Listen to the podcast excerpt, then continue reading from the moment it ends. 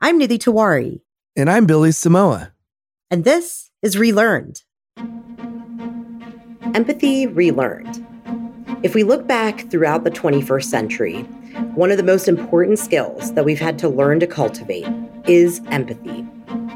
Empathy forms the foundation of our ability to connect with ourselves and with those around us.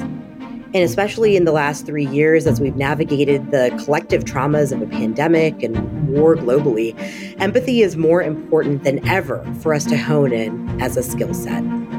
So, in today's episode, we're going to break down empathy for you. We're going to talk about the newest research when it comes to empathy, why empathy is a critical skill that we should all learn to cultivate.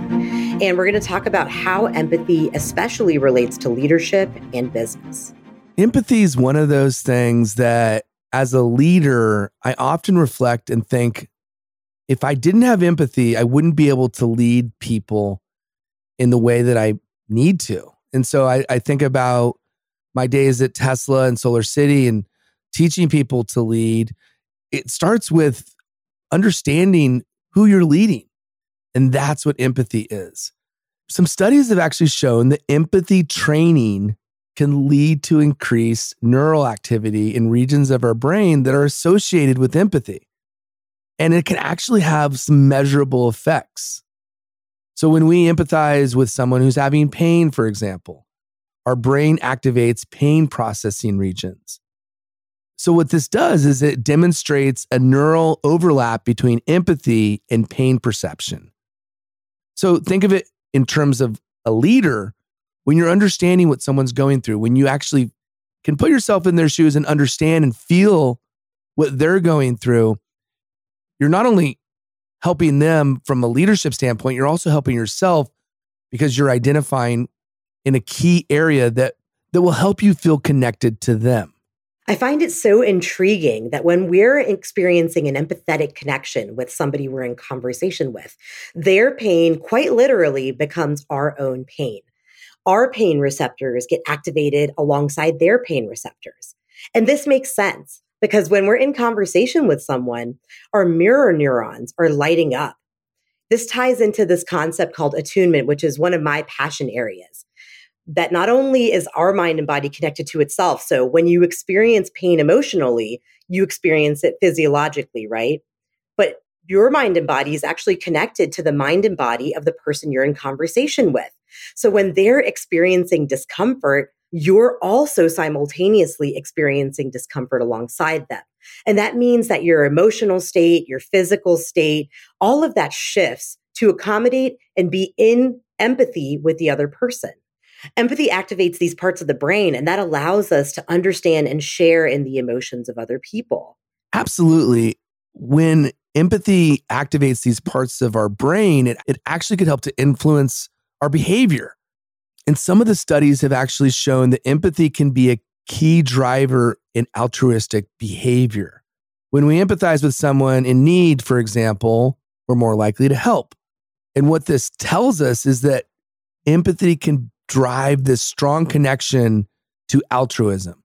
This reminds me a lot of like philanthropy, for example, right? Like if you're somebody who's a philanthropist and you're giving back to people who are earlier in their journey monetarily through your knowledge, it's because you can relate to that point in their journey that you have also once been in. And being able to show up in an altruistic manner for those people makes a whole lot of sense because you care about them. You have a, a personal connection to them. And that's, of course, a driver in terms of our behavior. So much in the same way that when you relate to somebody who is similar to you, you actually have more empathy toward them. And so this can run the gender line. It could also run just looking at yourself and in other people. Studies have shown that, for example, when you think of people who might have a similar ethnic background to yours or socioeconomic status, you actually identify more of yourself in them. Therefore, you tend to be more empathetic toward them. It's interesting because women tend to report higher levels of empathy in general, but men tend to exhibit more empathy when it comes to problem solving. Well, we all know men, and I know this because I'm a married man, you try to solve everything. And because that's how we're hardwired. We want to solve problems. So, guess what? We empathize with others who are trying to solve problems. That makes so much sense that women also self report higher levels of empathy because we've been socialized to be more empathetic. If you think about what play looks like for young uh, children that identify as female, it typically involves caretaking. It's holding little baby uh, dolls, right? It's being able to play the nurse. Those are the types of roles that we're placed in at a young age. And of course, some of that is very outdated. I think anybody of any gender can be empathetic and can hold space and be a helper, but we are socialized to be much more empathetic from a very early developmental age. These immersive technologies can be used to create empathetic experiences. Now, the converse of this is social media, online communication actually reduce the face to face activity that we have. I don't know about you, but I remember growing up as a kid after school, it was play in the yard. It was me hanging out with friends and going around the neighborhood or walking through the mall, and we were together. But now in today's world, a lot of communications happening virtually which can actually reduce some of the empathetic experiences that we might otherwise have. Social media is great in a lot of ways, right? Because uh, before I couldn't keep in contact with my family in India. They were so far away and doing a phone call with them was just, it was too much and it was costly actually. Social media has been wonderful in terms of being able to connect with family across the pond, if you will, but it's not so great with being able to truly understand other people's points of views. And I think a big part of that is because we are operate in silos on social media. We have a very small community of people that tend to be like minded. So we're exposed to less disparate viewpoints, people that think differently than we do. And we know that one of the best ways for us to develop empathy is to actually understand where other people are coming from.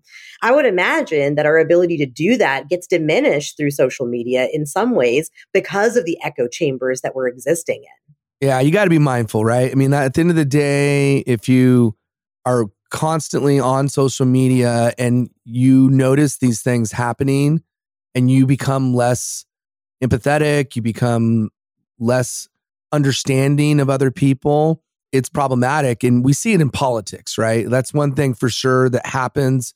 They've done studies on it. They've literally looked at different political stances are going to evoke and create a different emotional response to say people of ethnic groups or people of other parts of society.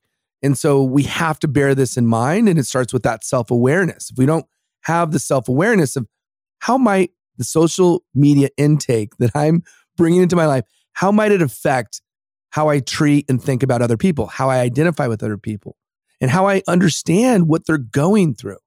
And so when we look at the larger picture, in a minute, we're going to get into how do we leverage all the things that are at our disposal to increase our empathy and to understand other people, we have to first do some some checking and see where we at current state.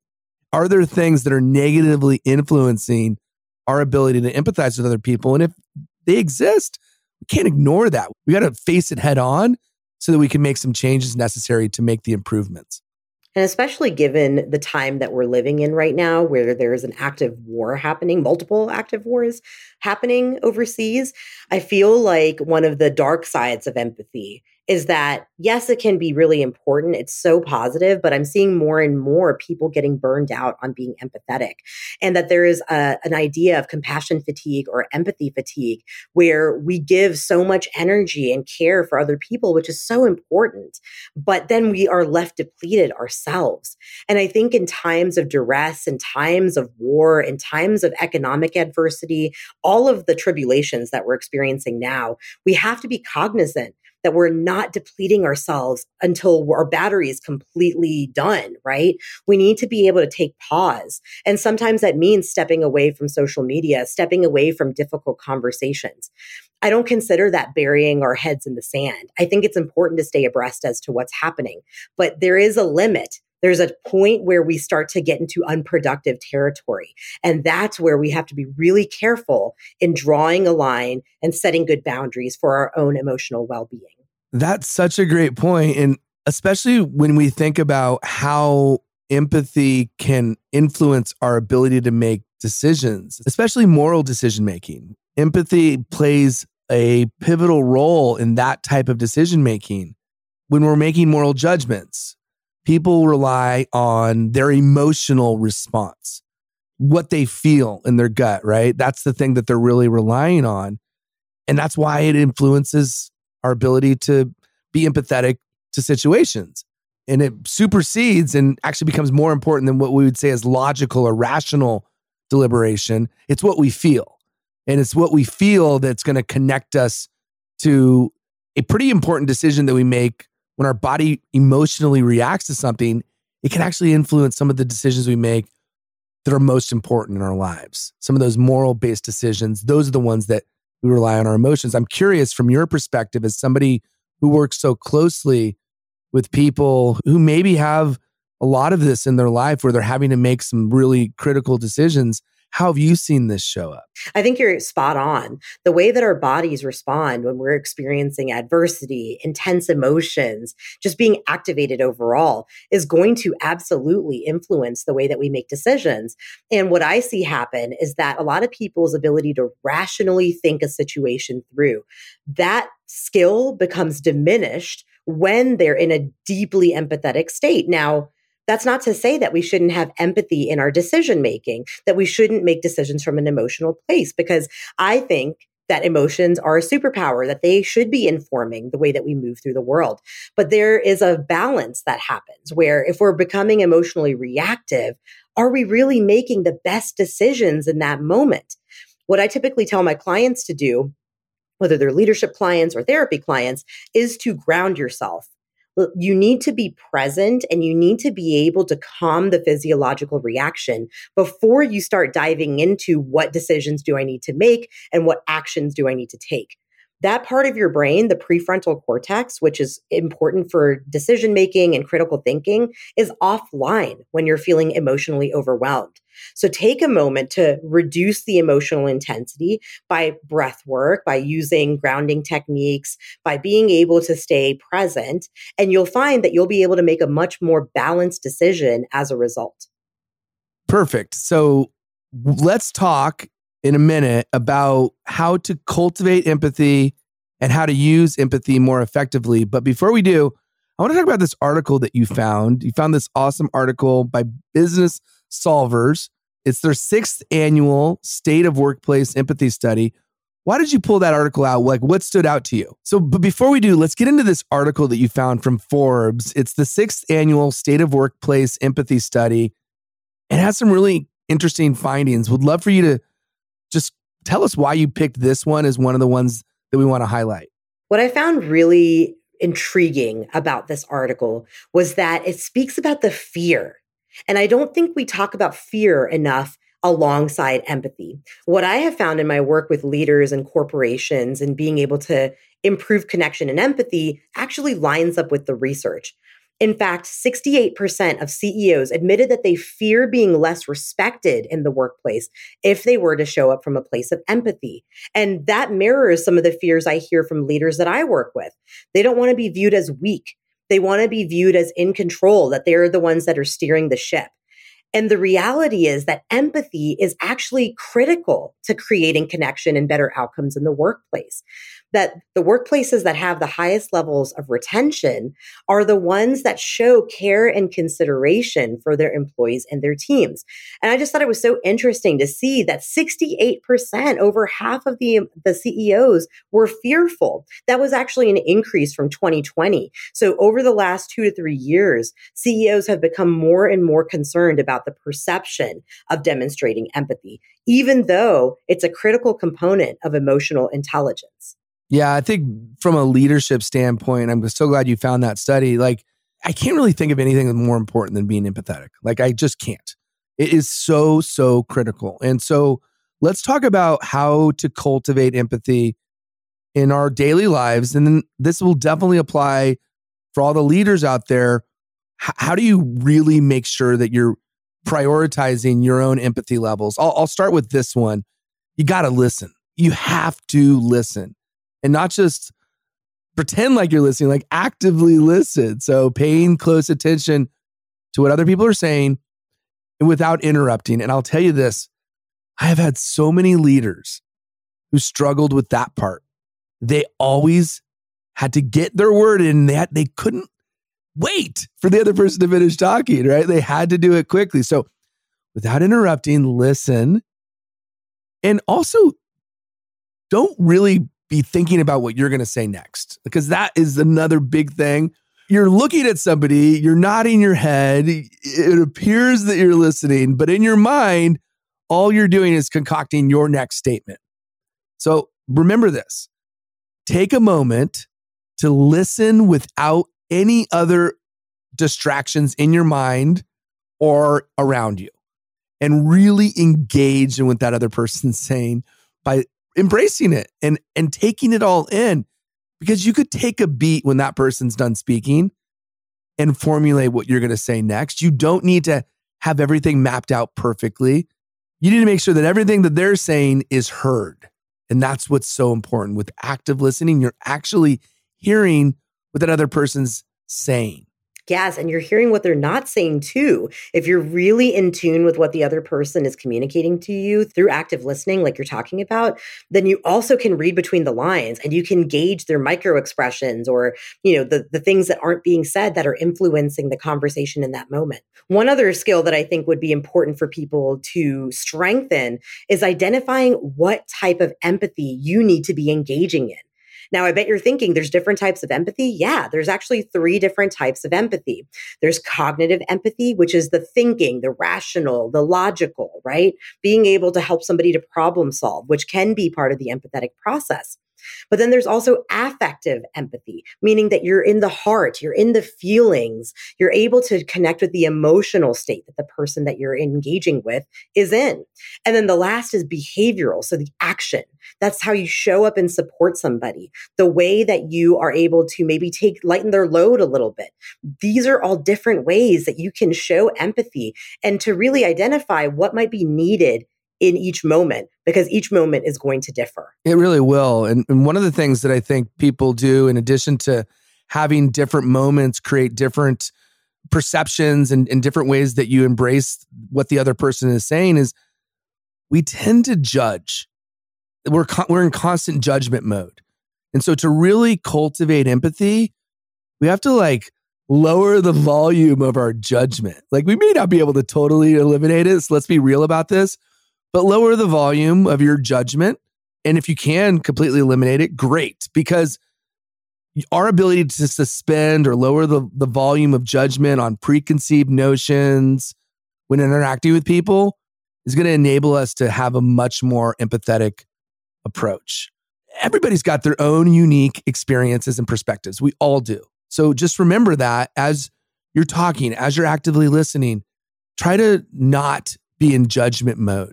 It's it's hard to do. And especially if you're in tune and you're aware that you're judging, that's that's a good sign. Be aware. And once you're aware, that'll give you the ability to again lower the volume or ideally remove that judgment from being present yeah, I totally agree. And to also be curious about where that judgment is coming from. You know, when we're judging somebody harshly for what they're sharing with us, or we're having our own thoughts about the decisions that they're making, where is that coming from? Is it our desire to be right? Is it our desire to protect them from pain? Have we seen other people make these mistakes before? So it's like watching the train wreck about to happen and you're trying to stop it, right? But regardless of what the reason is, we still need to hold that back because when we operate from a place of judgment instead of curiosity, we create gulfs between us and the person that we're speaking with. I'm so glad you talked about curiosity because this is this is something that you know is kind of important in in general. It's something that I strive to be in everyday life. Is be okay with asking lots of questions, especially open ended questions. It's not like a yes no question, right? In order to understand people, we have to ask questions. Like otherwise, there's a lot that goes unsaid, just left without being brought to the surface. And so encourage people you communicate with to to share their thoughts and to share their thoughts freely. And the way in which you do this matters. Like again, going back to this idea of asking questions that help people feel comfortable engaging in deep conversations. This is what fosters empathy. When we allow other people to express themselves naturally, fully, and with all of their heart, that's when we connect with them on a really emotional level. But if we keep it superficial, if we keep it baseline and, and not deep, it's really hard to build that emotional connection. And it's really hard to have the level of empathy that we could have with that other human being. And so this is part, I mean, I could literally just talk about this for 30 minutes, but like it is absolutely crucial to be able to have that kind of deep, rich conversation. I love that you said that. And I think that curiosity helps you to not make assumptions. One of my favorite phrases that I think I heard from the Fresh Prince of Bel Air was that if you assume, you make an ass out of you and me. And I love that so much. I'm like, yes, we make so many assumptions without asking any questions, get no clarification. And it's because we're operating from a place of, oh, I already know what's going on instead of curiosity. So I just love that you brought that up first of all, I didn't know attribution should go to the Fresh Prince of Bel Air. So you've informed me. Like I've definitely heard that, but we'll definitely give it to the Fresh Prince. If we can quote the Fresh Prince of Bel Air on this show, like done. We're we're in. Uh, such a great, such a great call out. You know, everybody talks about this one, so I kind of feel like it goes without saying, but mindfulness, like straight up mindfulness and awareness, is is so crucial and so I just want to like triple click on this because it is everything. And, and a lot of us have different mindfulness practices. Meditation's certainly one of the more common ones. There's all sorts of ways that you could adopt mindfulness into the empathy equation. And so when you do that, and by the way, tons of study on this, it's basically training yourself for increased empathy. When you're more attuned to your own emotions and to those around you, you're going to give yourself a platform to be highly empathetic. And so embracing that's going to be crucial. Absolutely. Yes. And and part of the judgment piece circling back to that is a mindfulness exercise that people can do is to just simply observe their thoughts and feelings of judgment and to not judge those feelings of judgment, which is hard to do. A lot of times if I get into a place of judging somebody, I tend to beat myself up about it and feel like, "Ah, why am I not being more empathetic? Like I should really be more compassionate. I should have better skills in this." But now I've learned to just st- take a step back. Instead just observe, "Hmm, I'm feeling judgmental about this person. What what is coming up for me that I'm noticing? And then I'll just observe like leaves falling down from a tree, no judgment, no stake in it, just noticing that okay, yeah, that's just something that's coming up for me and I just need to pay attention to it without overly ascribing some sort of meaning to it. Yeah, and a great example to highlight in this sense is if you are aware that you've allowed just some either form of judgment or some bias creep up. It could be that you're more empathetic for people who look like you, who are your age, who have your profession, your ethnic group. If you determine that, how do you then address that? And one way you address that is to you could read or watch more diverse content. You could engage in books or movies or podcasts that, that help to offer other perspectives. Like I do something that most people who have my political belief wouldn't do. And I watch the opposite, quote unquote, opinion from another news source. That's just an example of what I've done just to have a greater amount of empathy for well, what what are people who have a different opinion than mine? What are they engaging in? What are they looking at and watching? And guess what? The result is okay, I may not agree with them, but at least I understand why they have the belief set that they have. And so this this can help tremendously. Totally. And I love the fact that you talk about avenues that don't require emotional labor from people of those different groups, right? Because, for example, we may want to learn about a different uh, culture, but the onus shouldn't be on people of the other culture to inform us and educate us. It's important for us to do our own research, to not push emotional labor on other people. And all of the options that you just talked about allow for that. Now, of course, if somebody is willing to share and there is an openness there, that's a wonderful opportunity. There, there's nothing better than having a conversation in real time where you can talk about different beliefs and ask questions and gain a better understanding of where the other party is coming from. But don't assume, once again, assume that the other party is willing to do that emotional labor for you. Here's the thing we live in a day and age where everything's available to you, like information wise. And yes, you got to vet it. And there's lots of misinformation. There's lots of quote unquote fake news. But don't just expect that other people are going to spoon feed you a diversity lesson. Like it's just, that's kind of not fair. Like you got to put a little bit of work in. So I, I'm totally with you on that. I want to talk a little bit about how to really use empathy effectively. And, and here's a few tactical things. I know you're big on this. And by the way, let me pay you a compliment that you do so beautifully well, which is a you listen like like literally best in class listener. Like you really listen. And then what you you do so beautifully, and I know this is something that you're definitely doing this with your clients and, and people who you support and help, is you state what's said back in a way to really show that you're listening, A, but B, also to identify and feel connected to what that other human being shared in a really thoughtful, caring, nurturing way. Like you almost like, you know, stand by whoever that is. And it's, I'm speaking from my own personal experience. It's like you stand by me, hey, buddy, I, I understand. I feel what you're going through. And you, you acknowledge it's that form of acknowledgement that really matters. And so words play a part into that. So, like, here's a few things I understand how you feel or that must be really difficult. I'm sure you have like a bunch others that that you would say, but those are just a few quick things that it's just a phrase that you could apply. I'm sure there's a ton more that we can dive into, but thank you for being that type of caring, nurturing, and empathetic friend because it matters. Like, and, I really mean that. Like, no joke. I can't think of if you said, "Hey, make a list of people," you would be at the top of that list. So, mm. thank you so much. Oh, thank you, Billy. That that means a lot to me. I mean, I think that sometimes people confuse active listening as parroting. Like I'm just going to parrot back to you what the other person is saying, but that's not active listening.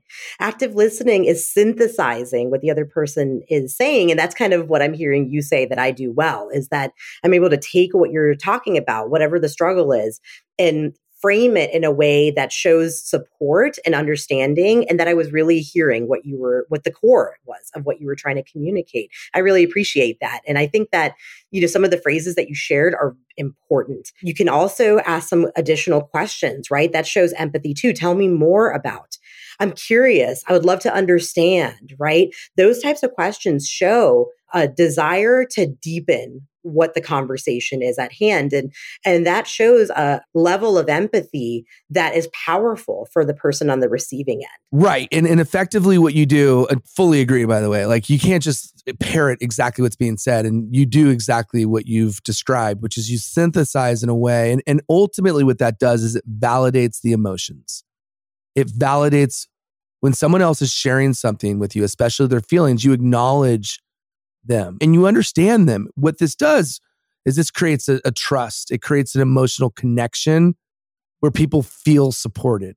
And with that, I think the other piece to it is you can actually offer to support somebody. You can help them through this difficult or tough time by asking them, How can I help? How can I be of support to you? When you do that, you're able to really give people something that they need at the time that they need it. So I, I want to uh, bring it home and and would love to get your final thoughts on this because empathy, you know, is such a vital part of how we react and interact with each other as human beings. And so, what are your final thoughts about this important topic? Empathy isn't a soft skill, it's an essential skill. It's a skill that we all need to develop on a day to day basis. It's the core of our relationships as leaders, as partners, as friends, as family members. And if we can learn to practice and hone in this skill set, it will take you so far in your everyday life. I hope that each and every one of you gained something out of this conversation, that you're able to view empathy from a little bit more of an, of an expansive standpoint, and that you have some tangible and tactical ways that you can start to practice empathy in your day to day interactions. Really appreciate each and every one of you for listening, and thanks for joining us for Relearned. If you enjoyed the insights and perspectives you've gained from Relearned, please consider following the show on your favorite podcast platform. We're grateful for your support, and we look forward to being a part of your transformational journey.